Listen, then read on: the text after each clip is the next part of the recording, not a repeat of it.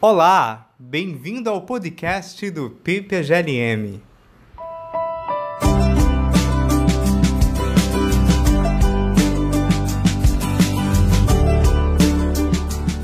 Todos, todas e todos, muito bem-vindos a mais um episódio. Eu sou a Rayane, doutoranda no PPGLM. Nós conversaremos com o professor Gustavo Resman Dalacqua sobre o seu artigo Democracia como Compromisso, uma alternativa à oposição entre democracia epistêmica e democracia agonística, publicado no livro Representação, Variações de um Conceito, livro organizado pela professora Marta Nunes da Costa. O Gustavo é doutor em filosofia pela USP e pós-doutorando no Departamento de Filosofia da Universidade Federal de São Paulo, onde desenvolve projeto de pesquisa sobre o debate entre democracia e representação na filosofia moderna. Atualmente é professor do curso de Filosofia da Universidade Estadual do Paraná. Olá, Gustavo, é um prazer tê-lo conosco. Obrigado pela presença. Obrigado você, Rayane, pelo convite. Agradecer também ao FRJ pela iniciativa aí de criar o podcast e agradecer a todas e todos que estiverem nos ouvindo. É, antes de passarmos para a discussão do artigo propriamente, Gustavo, eu gostaria de aproveitar sua presença, você enquanto estudioso do pensamento de John Stuart Mill, para te pedir para nos contar, em linhas gerais, quem foi o filósofo John Stuart Mill e quais as suas principais obras. Este aqui vai ser o primeiro episódio sobre o Mill no nosso podcast, aí seria ótimo se você pudesse dar essa breve introdução do filósofo. Sem problema, Rayane. O Mill nasceu em 1806, na Inglaterra, e a formação filosófica dele foi muito precoce. Aos três anos de idade, ele começou a aprender grego com o pai, o também filósofo James Mill. Aos seis anos, já havia estudado diálogos platônicos. Aos oito anos, aprendeu latim e estudou as obras do Cícero, Salustio, Tito Livio, Políbio e outros filósofos romanos. Aos doze anos, continuou a estudar a filosofia grega, dessa vez com o intuito de aprender mais sobre o funcionamento das instituições democráticas. Então, o primeiro aspecto da biografia do Mill que a gente pode destacar é o fato de que a formação filosófica dele se deu não na universidade, mas sim em grupos de estudos e em casa, com o pai e com Jeremy Bentham, outro filósofo que se encarregou de tutorar os estudos do Mill. Bentham ele exerceu grande influência sobre Mill, não só no que diz respeito à sua filosofia, como também no que diz respeito à sua prática política. O Bentham foi um dos responsáveis por fazer Mill integrar o grupo dos filósofos radicais. Então, um outro aspecto da biografia do Mill que podemos destacar é o envolvimento dele com os filósofos radicais. É, Para quem não sabe, os filósofos radicais foi um grupo de cerca de 20 pessoas cuja maior característica era de serem, ao mesmo tempo, filósofos e ativistas. Os filósofos radicais queriam democratizar a Inglaterra do século XIX. E o envolvimento de Mill com eles se deu já na adolescência. Prova disso foi a prisão do Mill aos 17 anos. É, o Mill, junto com outros filósofos radicais, ele foi para bairros operários de Londres para distribuir material anticoncepcional às mulheres. E isso, na época, era uma contravenção, então, portanto, ele foi preso. Mas ele ficou poucos dias na cadeia. Ele foi solto, acho que, se não me engano, ele foi condenado a 14 dias de prisão. E, por conta do bom comportamento, ele foi solto depois de dois dias. É, na autobiografia que o Mill publicou pouco antes de morrer, ele relata que o seu envolvimento com os filósofos radicais incutiu nele o desejo de querer ser um reformador do mundo. Essa é uma expressão dele. Então, uma das características mais interessantes do Mill foi o aspecto engajado da filosofia dele. A sujeição das mulheres, por exemplo, foi uma questão que Mill analisou não só teoricamente, como também contra a qual pleiteou na Câmara dos Comuns em 1866. O envolvimento do Mill com a política o levou a se eleger representante em 1865. O Mill não só escreveu livros sobre a liberdade e a democracia, ele também atuou na política a fim de promover esses valores. Ele faleceu em 1873, na França, ele tinha uma relação muito próxima com a França, assim como com o continente europeu de maneira geral. E as principais obras que ele escreveu, é, bom, ele escreveu muita coisa, né? O, as obras completas dele têm 33 volumes. Ele escreveu sobre é, diversos temas, inclusive botânica.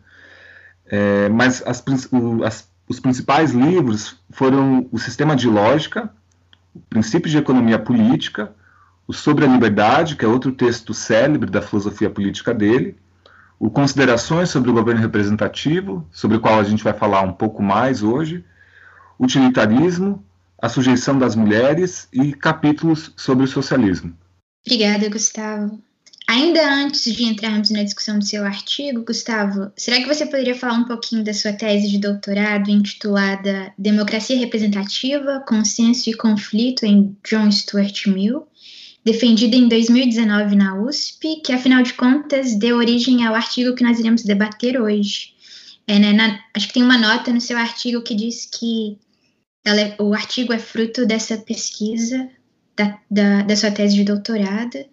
E, e eu queria que a gente falasse um pouquinho da sua tese, porque a gente acaba estudando Mill na graduação só em ética, né, enquanto defensor do utilitarismo, pelo menos no meu caso, Mill não foi um autor que eu tive contato enquanto autor da política, né, só na ética. E, e, esse é um tema da representação, é um tema que me interessa muito. Então, se você puder falar um pouquinho da sua tese, é, um pouco do pensamento político do Mill. É, essa ausência com relação ao estudo da, da filosofia política do Mill não é específica da sua formação, Rayane. Um dos motivos que me fez querer estudar Mill foi justamente a pouca atenção que aqui no Brasil se costuma reservar à filosofia política dele. Você tem razão em apontar que isso não ocorre no plano da ética. De fato, a gente já conta aqui no Brasil com grandes estudiosos sobre a ética do Mill, mas o mesmo não ocorre no plano da teoria democrática dele. A relação entre democracia e representação política foi um dos, um dos principais debates da filosofia moderna. Embora tenha abarcado diferentes posições, esse debate costuma, no Brasil, ter apenas um de seus lados estudado pelos historiadores da filosofia, que é o lado do Rousseau, segundo o qual democracia e representação não podem ser conciliadas, na medida em que a soberania popular não pode ser representada. O leitor brasileiro que deseja estudar o tema da representação política em Rousseau conta com bons estudos em português à disposição. Agora, quem, quem deseja estudar outro lado desse debate, lado este cujo maior expoente foi Mill, que passou grande parte da sua trajetória filosófica estudando como democracia e representação poderiam ser conciliadas, não encontra quase nada. Essa lacuna que a gente observa na produção filosófica brasileira não ocorre no plano acadêmico internacional. Né? O Mill, a teoria da representação dele, já tem sido estudada né, por é, grandes filósofos e filósofas em outras línguas. E foi com o intuito de preencher essa lacuna que eu resolvi dedicar minha tese à defesa da democracia representativa do Mill, a gente não pode deixar Mill de fora quando estudamos o debate sobre democracia e representação no pensamento político. Né? Para que o estudo de um determinado debate filosófico não corra o risco de se tornar parcial ou dogmático, é necessário estudar as diferentes posições que ele abrange. Esse foi então o primeiro motivo, né? essa lacuna que eu identifiquei na produção filosófica de língua portuguesa sobre o debate entre democracia e representação. Além desse, é, desse motivo, uma outra questão que me fez querer estudar é, a teoria da representação democrática do Mill foi a crise de legitimidade das nossas instituições representativas, aqui no Brasil. Depois de 2013 e das crises políticas que se seguiram, filósofos brasileiros de bastante proeminência começaram a argumentar que a representação política não era senão uma farsa, um arcaísmo que só serve para nos afastar da democracia. Essas críticas convergiam para o seguinte diagnóstico: para termos democracia, precisamos destruir as instituições representativas e, por assim dizer, começar do zero. Assim como outros autores, eu penso que tal diagnóstico mais atrapalha do que ajuda, na medida em que contribui para desencorajar a participação do povo nas instituições políticas. No Brasil, assim como em outros países, a gente tem observado um crescente desengajamento do povo com relação às instituições representativas, como os partidos políticos, os sindicatos, inclusive com relação ao exercício do sufrágio. Na última eleição presidencial, por exemplo, o número de votos nulos, brancos e de abstenções passou dos 40, dos 40 milhões. Foi um recorde. É, ao se deparar com um governo representativo oligárquico do tempo dele, na Inglaterra vitoriana, o Mill não caiu na armadilha, na qual não raro vemos alguns filósofos caírem, de postular uma oposição entre representação política e participação democrática. Essa atitude dele contrasta com a de outros filósofos nossos que, quando constatam o caráter oligárquico das nossas instituições representativas, declaram, a, é, declaram a, que a representação é necessariamente contrária à democracia. Eles se declaram contra a representação. E essa própria declaração né, de dizer que você é a favor ou contra a representação, ela não faz muito sentido, pelo menos não da perspectiva do Mill. A representação é algo inescapável na política. As comunidades políticas são comunidades imaginadas e, nesse sentido, são necessariamente representativas. O ser humano é um animal simbólico, um ser de linguagem.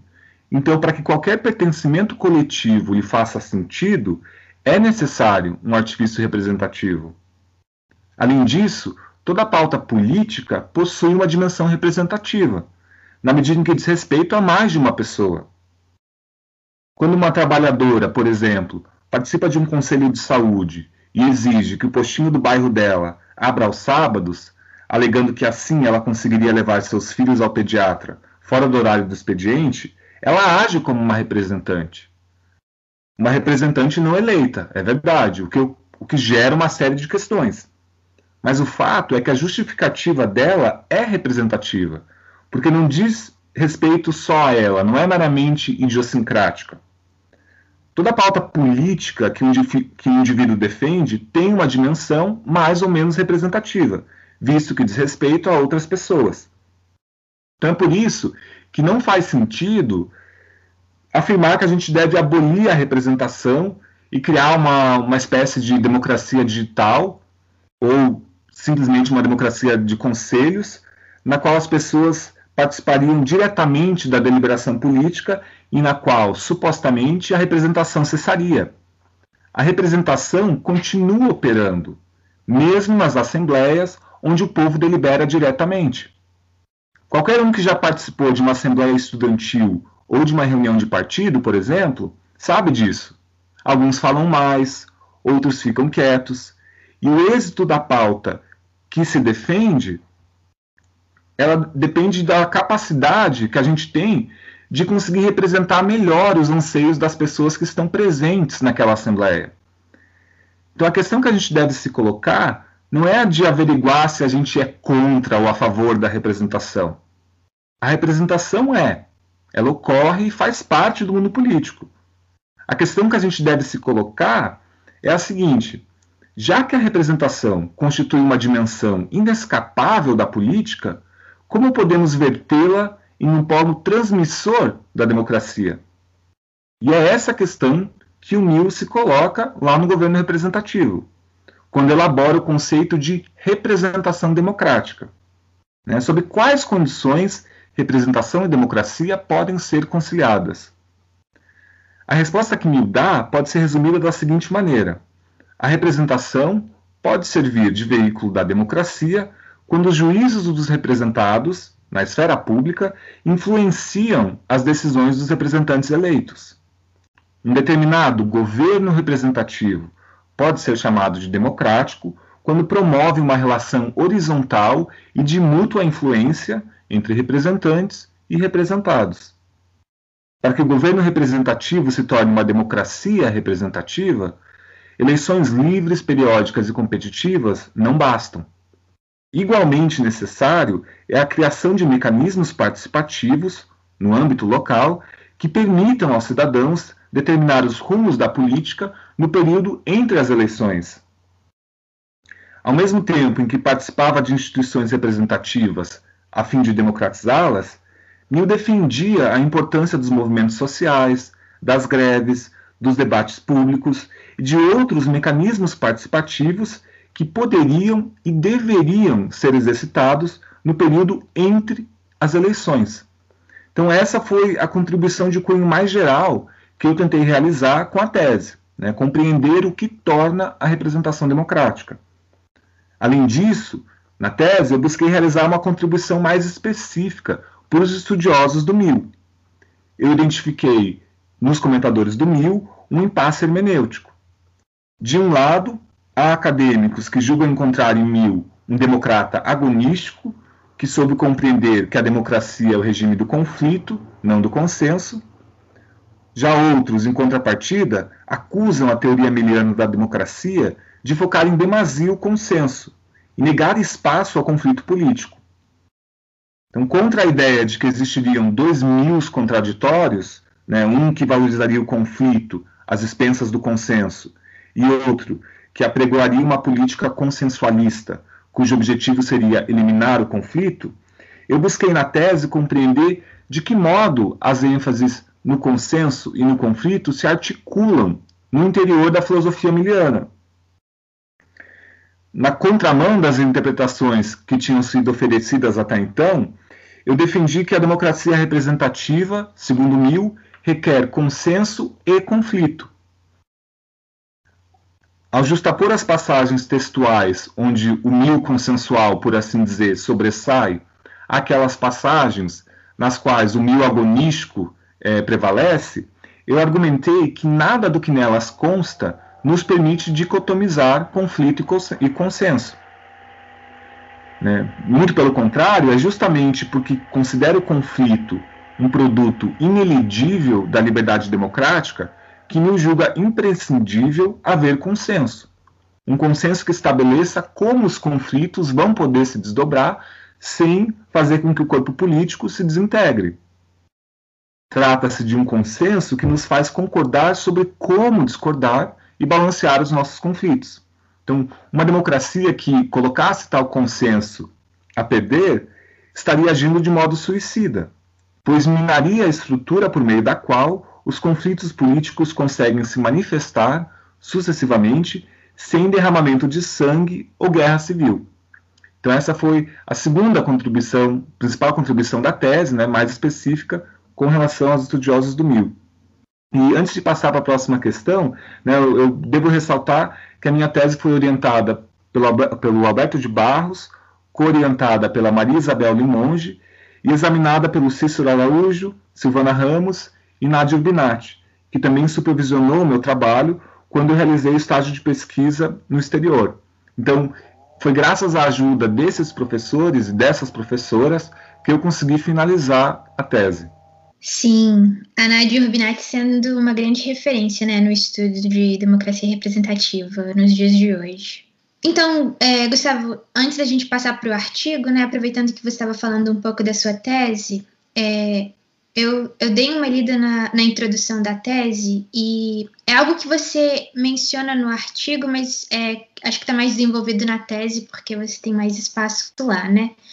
Você menciona assim que, eu vou citar, os princípios da liberdade e da igualdade dos cidadãos marcam as fronteiras de um campo discursivo dentro do qual o conflito poderá se desenrolar. O conflito que procede mediante referência a ambos os princípios é salutar e deve ser estimulado, porque fortalece as bases do regime democrático.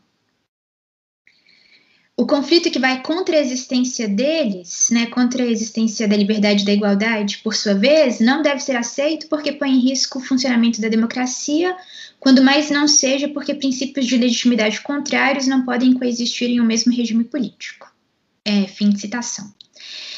É, então, você está falando basicamente que pode haver conflito, na verdade, deve haver conflito, segundo Mill, na política, mas desde que é, tenha como referência esses princípios de liberdade e igualdade, desde que não perca de vista esses princípios né, que fundam a democracia, liberdade e igualdade.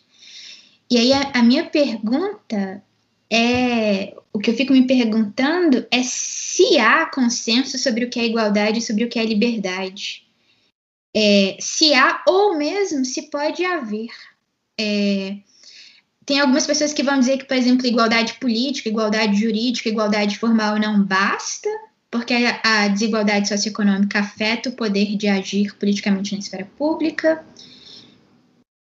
É, e algumas pessoas entendem a liberdade enquanto não interferência, outras enquanto não opressão, outras enquanto, por exemplo, outras como os republicanos, né? Vão, de, vão entender a liberdade enquanto ação política. Então, assim, quando Mill coloca essa, esses, esses dois princípios, liberdade e igualdade, enquanto fronteiras para o conflito, é, isso não é um problema se, se o que é liberdade e o que é igualdade é, é, é discutível.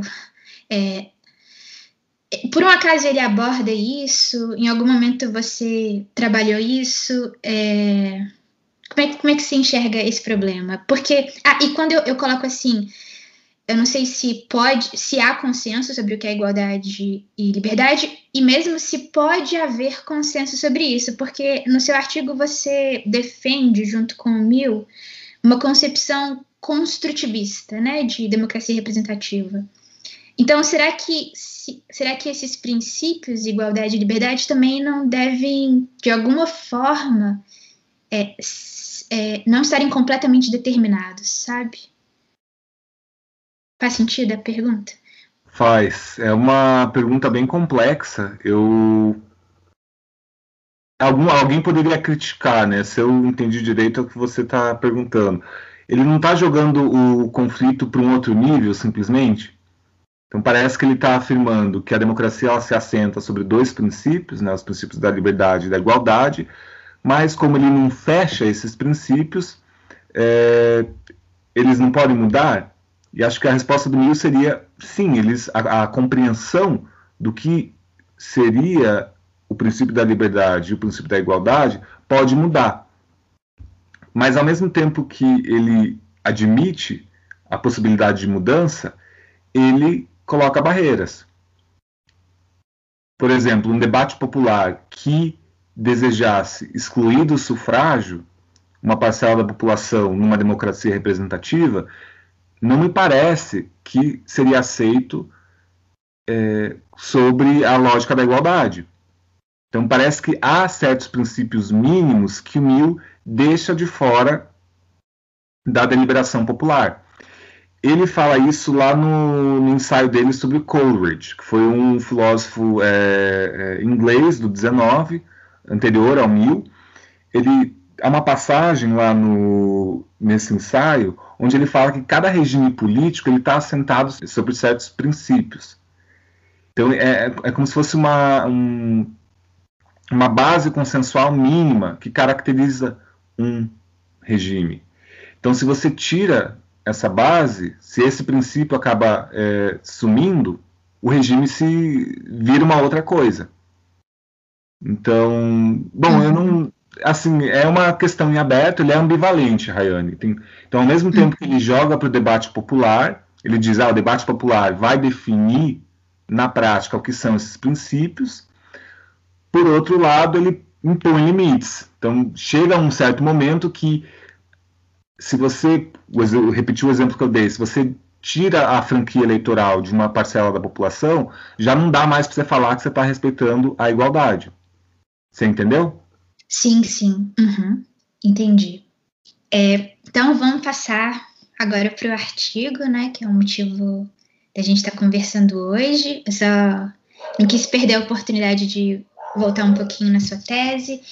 É, mas então, no artigo, você se refere à abordagem dicotômica ou oposição que alguns importantes teóricos contemporâneos, tais como Felipe Miguel, a Chantal Mouffe e a Nadia Urbinati, fazem entre democracia epistêmica e democracia agonística. É, e aí eu queria te pedir para você explicar para os nossos ouvintes o que defendem os adeptos da democracia epistêmica por um lado e o que defendem os adeptos da democracia agonística por outro, E em que medida o Miguel Amuf e a Urbinati enxergam essas duas teorias, democracia agonística e democracia epistêmica, enquanto incompatíveis entre si? Bom, grosso modo, a expressão democracia epistêmica é usada para denotar toda a teoria que valoriza a deliberação democrática por causa da sua capacidade de promover o conhecimento e a verdade. Por democracia agonística, por sua vez, designam-se as teorias democráticas que caracterizam a democracia como um campo marcado, sobretudo, pelo conflito e pelas paixões. Né? O termo agonístico vem do grego agon, que pode ser traduzido como conflito ou disputa. Nos trabalhos do Miguel, da MUF e da Urbinati, como mostrei no artigo, a gente consegue identificar uma oposição entre democracia epistêmica e democracia agonística. Apesar de guardarem várias diferenças entre si, esses três autores endossam uma tese em comum, né, qual seja a tese de que caracterizar a democracia como uma busca deliberativa pela verdade necessariamente implica negar o papel que os conflitos e as paixões exercem na política.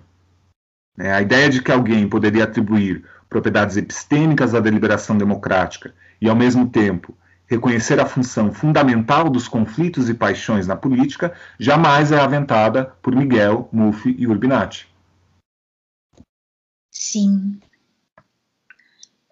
Aí a gente vê, só um comentário, a gente vê a ligação, então, é, da sua tese com esse artigo, né, Gustavo? Porque, então, na tese você está defendendo que no mil, que o mil, você defende que o mil defende, que na democracia tem que ter conflito e é, Consenso não é compromisso, né?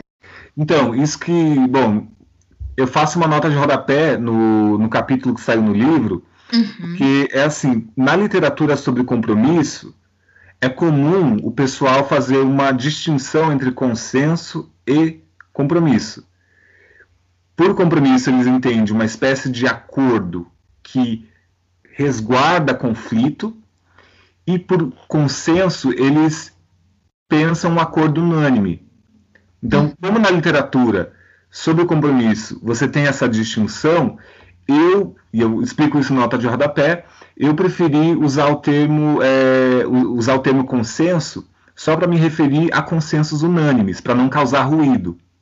Uhum. Mas na tese eu uso o termo consenso no sentido mais lato.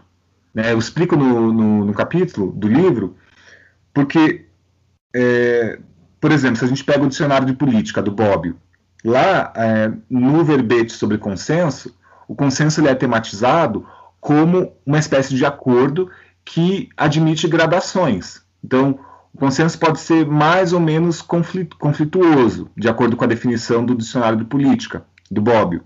Agora, se você pega os autores que tratam do compromisso na teoria democrática, eles costumam usar o termo consenso no sentido que o, o Williams, lá no Palavra-Chave, é, é, usa, que lá no Palavra-Chave, né, do, do Raymond Williams, ele tem um verbete sobre consenso, e ele afirma lá que na língua inglesa o termo consenso começou a ser usado para designar a, a, como é que posso dizer, para designar a evasiva deliberada ao conflito. Então eles seguem essa, esse horizonte semântico da palavra, mas na tese eu uso o termo consenso no sentido mais lato, né, no sentido que tem lá no, no dicionário do, de política do Bob. Então na tese eu uso consenso. Eu falo que a democracia representativa requer conflito e consenso. Uhum. E, e, opor essas duas concepções de democracia, democracia epistêmica e democracia agonística, como esses autores contemporâneos fazem, é, vai na contramão do que o Mill defende, pelo que eu entendi, e que você trabalha na tese, né? De que no final das contas, política tem que ser essas duas coisas, tem que ser agonística e epistêmica, tem que ser. tem que ter conflito e tem que ter consenso.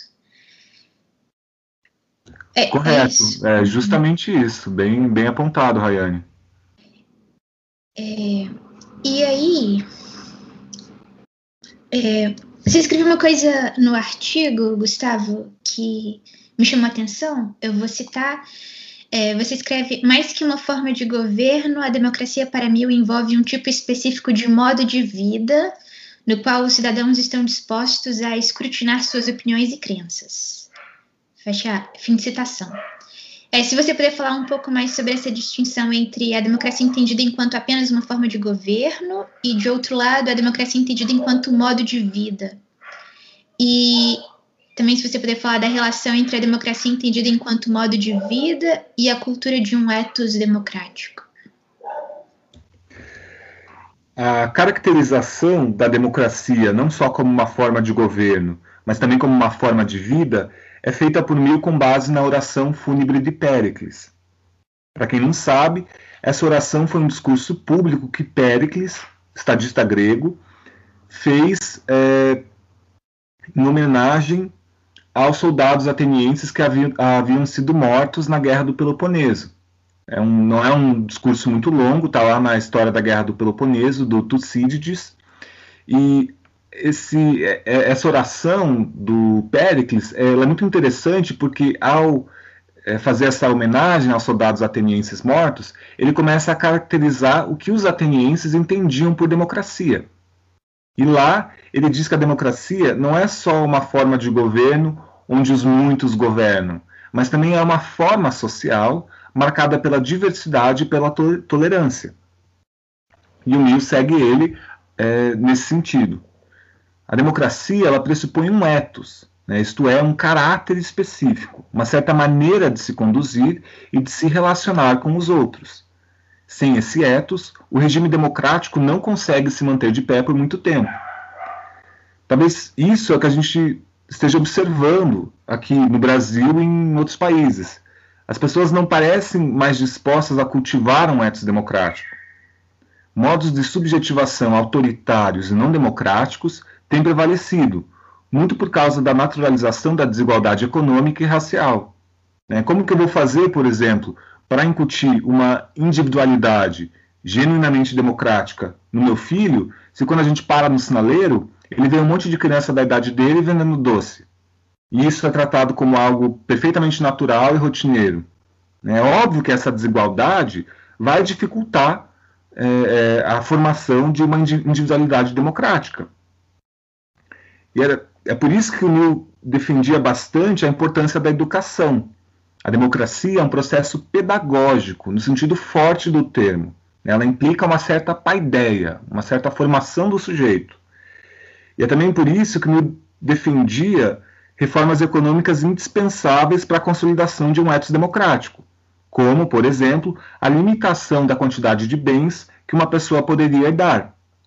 A democracia exige uma sociedade entre iguais.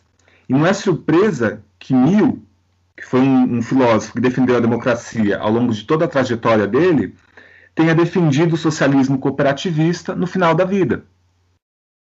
Todo filósofo comprometido com a democracia não pode deixar de lado a questão da educação, vale dizer, da formação dos sujeitos políticos, tampouco pode deixar de lado a questão da igualdade econômica.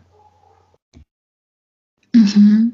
Sim, é, eu, eu tô estudando Rousseau e isso já tá lá nele também. É, acho que não é possível fazer democracia com pessoas não democráticas. Aí também pensando democracia mais do que uma forma de governo. É, por mais que ele não faça essa distinção entre democracia enquanto forma de governo e democracia enquanto é, modo de vida. É, mas, mas tem esse paradoxo de como fazer democracia sem pessoas democráticas lá no Rousseau e também a importância de que numa democracia você não pode ter essas, é, de, essas desigualdades econômicas tão fortes, porque essa desigualdade econômica afeta o, o poder político. Isso, Rayane, mas sim, tá no Rousseau, eh, você tem razão em apontar isso, tá em outros filósofos modernos também, mas o curioso é que o Mill e outros é, democratas do século XIX, eles remontavam essa interpretação a Atenas. Então, essa ideia de que a democracia ela exige uma igualdade uhum. social já está, de modo incipiente, lá na oração fúnebre do Péricles. Pelo menos é assim que o Mill argumenta. Claro que a gente pode é, é, questionar isso, mas ao fazer a tese, eu peguei alguns é, estudos de helenistas, o Mogens Hansen, que é um, acho que um, um um helenista é, dinamarquês, e, assim, do que eu li, eles concordavam com essa leitura que foi feita aí no 19. Então, é, é, essa concepção de democracia é de longa data. Uhum, sim. É, e faz todo sentido. É... E, Gustavo, se você puder falar mais um pouco do elogio do Mil ao compromisso e da, sua, e da crítica do Mil à democracia entendida enquanto regra da maioria, né? Ainda retomando essa discussão de que democracia é mais que uma forma de governo e também é mais do que regra da maioria, né? Se você puder falar um pouco sobre isso. Compromisso é a tradução de compromise, termo usado em inglês para denotar a existência simultânea de acordo e desacordo. O compromisso é resultado de uma acomodação, um acordo realizado por meio da negociação entre duas ou mais partes conflitantes. E é por isso que não faz sentido empregar o termo compromisso para se referir a opiniões que não contêm algum grau de conflito entre si. O Miller caracteriza a democracia representativa como o regime no qual predomina, e essa é a expressão dele, o espírito do compromisso. Compromisso é indispensável à democracia na medida em que fomenta uma abordagem não dogmática na política. E aqui tem uma citação do, do Mill. O hábito e a prática do compromisso levam ao reconhecimento da discordância entre princípios e práticas como estado não apenas natural, como desejável da política. O compromisso para o Mil promove um ethos democrático, porque acostuma as pessoas ao desacordo e ao conflito. O compromisso se diferencia de um acordo unânime na medida em que sempre deixa um resíduo de insatisfação. De uma perspectiva meramente individual, o compromisso não, nunca é a melhor opção para se tomar haja vista ele exigir o sacrifício de uma demanda inicial. Né? O Mill chega, a, em, em, outras obras, a definir o compromisso como a arte do sacrifício. É quando você tem uma, uma pauta política e para você conseguir fazer com que ela seja exitosa, você sacrifica um pedaço dela para poder acomodar uma outra demanda. Então, por isso que, é, de uma perspectiva meramente individual, é algo ruim a se fazer, porque você está sacrificando uma parte da, da sua proposta. Mas, de uma perspectiva política, o compromisso não precisa ser visto como uma opção inferior a um consenso unânime. Diferentemente deste, o compromisso permite que os representantes incorporem nas decisões legislativas a pluralidade de visões esposadas pelos cidadãos e cidadãs, e, portanto, promove o ideal democrático de que cada cidadão deve ter igual poder de influência nos assuntos públicos. O elogio de Mill ao compromisso, como você apontou, está relacionado à crítica que ele faz à democracia majoritária. Um regime no qual a regra da maioria é o único critério para a promulgação de leis falsifica a democracia, porque na prática ele destitui as minorias de poder político. E aqui eu é, remeto o, o ouvinte ao capítulo 7 do governo representativo. Lá ele apresenta essa diferença entre democracia falsa e democracia verdadeira. Então, a democracia verdadeira é aquela que consegue representar e promover de maneira equânime a diversidade de, é, de visões dos grupos sociais que, é, que integram o demos, e a democracia falsa é a que não faz isso, é que só promove a, as visões de um grupo social à expensa da, das visões dos demais. A defesa miliana do espírito do compromisso se reporta à sua compreensão da democracia como regime que, embora use a, regra da maioria, por esta não se define. A caracterização da democracia como compromisso, feita pelo filósofo, indica que um regime no qual a maioria consegue governar sem contrapesos não deve ser visto como democrático. Em vez de significar o governo da maioria sobre todos os demais, a democracia deve ser identificada como governo, e essa é expressão de Mill, de todo povo por todo povo, igualmente representado. A prática do compromisso satisfaz a demanda normativa da democracia, compreendida como governo de todo povo por todo povo, na medida em que confere poder político tanto a grupos minoritários quanto a grupos majoritários. Sim. E por fim, Gustavo, uma última pergunta, é, que na verdade é a que eu mais queria te fazer, porque você defende no artigo, e eu cito, é, o que é a conceitualização da democracia como compromisso, feita por Mill, Morley e Kelsen. A gente não mencionou aqui no episódio, né? Mas você. No artigo você volta também a esses outros dois autores, o Morley e o Kelsen. Mas enfim, é, vou começar a citação de novo. O que é a conceitualização da democracia como compromisso feita por Mill, Morley e Kelsen tem a ensinar para os filósofos teóricos políticos contemporâneos é que o modelo epistêmico da democracia, como uma troca de argumentos racionais que visa construir a verdade, é capaz de incorporar os conflitos e paixões como componentes fulcrais do processo democrático. O conceito de compromisso elaborado pelos três filósofos, em suma, oferece uma alternativa à oposição entre democracia epistêmica e democracia agonística, presente em parte da teoria democrática contemporânea. É, oposição essa que a gente fez menção mais cedo. Ou seja, você está dizendo que as dimensões epistêmica e agonística da democracia podem ser compatíveis se entendermos a democracia como um compromisso. E a minha pergunta é, mas pode ser uma pergunta muito é, influenciada pela Arendt, que foi a autora que eu trabalhei no mestrado. É, e, e também porque eu não tenho leitura no Mil. Mas me incomodou a ideia de verdade na política, sabe? É, por que não abrir mão completamente da ideia de verdade na política? Tem um momento do seu artigo é, que você fala assim: tanto a democracia quanto o compromisso manifestam que fundamentos transcendentais inexistem na política. Deixa eu ver, isso foi na sessão sobre o Morley. É, e e aí a pergunta é: será que não seria preferível divorciar de uma vez por todas política e verdade, como sugere a Hannah Arendt? O que nós ganhamos ao preservar a ideia de verdade na política, ainda que naquele sentido que você trabalha no artigo de uma verdade política, entre aspas, ou uma verdade relativa, uma verdade provisória, sabe? O que, que a gente ganha preservando esse termo verdade? É, por que não divorciar a verdade política de uma de uma vez por todas? É, muito obrigado pela questão, Rayane. Essa é uma ótima questão. Então, a minha posição, e nisso eu, eu sigo mil, é de que a concepção pragmatista de verdade que a gente encontra nele, ela é, nos dá recursos para diferenciar atitudes políticas que respondem melhor aos nossos problemas do que outras atitudes políticas. E é por isso que eu acho que a gente não devia largar mão desse conceito. É, a concepção pragmatista de verdade que o elabora, para quem não sabe, ela se diferencia da verdade imutável do tipo platônico.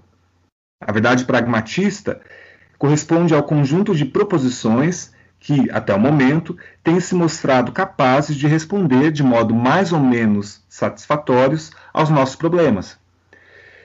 Então, para é, ilustrar né, o porquê que eu acho que é importante a gente não é, dispensar o conceito da, da verdade pragmatista na política, eu queria comparar as respostas do, do governo brasileiro de 2015 à, à epidemia do Zika vírus com a resposta do governo brasileiro de 2020 e 2021 à pandemia do Covid.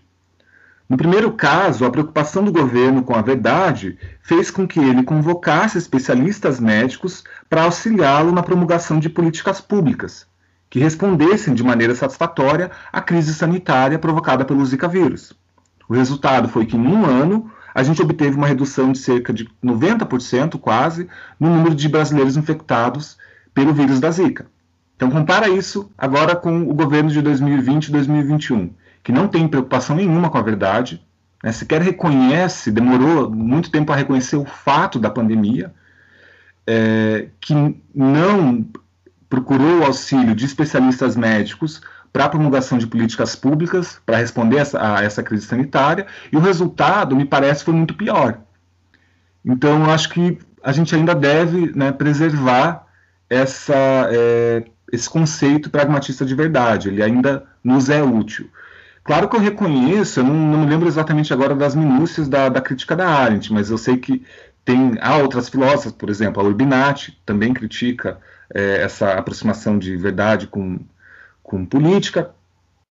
Só que eu, eu entendo a crítica, assim, quando a gente está falando de uma verdade do tipo é, platônico, aquela verdade imutável, aí sim você pode ter, isso pode causar um curto-circuito com relação à democracia. Mas a verdade pragmatista ela é conducente a um regime democrático. E também reconheço que nem, é, nem sempre faz sentido falar que, o, que a deliberação democrática se guia por uma noção de verdade. Não é sempre que, que isso acontece. Quando, é, é eu acho que o exemplo que eu dei, quando a gente está tratando de, de problemas como crise sanitária provocadas por, por epidemias de vírus, aí sim faz é, é, um caso que faz muito sentido a gente se agarrar a essa concepção pragmatista de verdade. Mas em outros casos, por exemplo, quando a gente só está discutindo questão de valores, não faz muito sentido daí você falar em, em que o, a deliberação democrática está se guiando por verdade. Eu, é, na tese, eu trato isso um pouco melhor quando eu mostro né, a partir do mil, a possibilidade da gente fazer uma defesa contingente da democracia epistêmica. Então, minha posição com relação ao tema né, verdade política é essa. Né? Em alguns momentos faz sentido a gente falar que a deliberação democrática deve almejar a uma concepção de verdade, e em outros não faz. Por isso que eu chamo de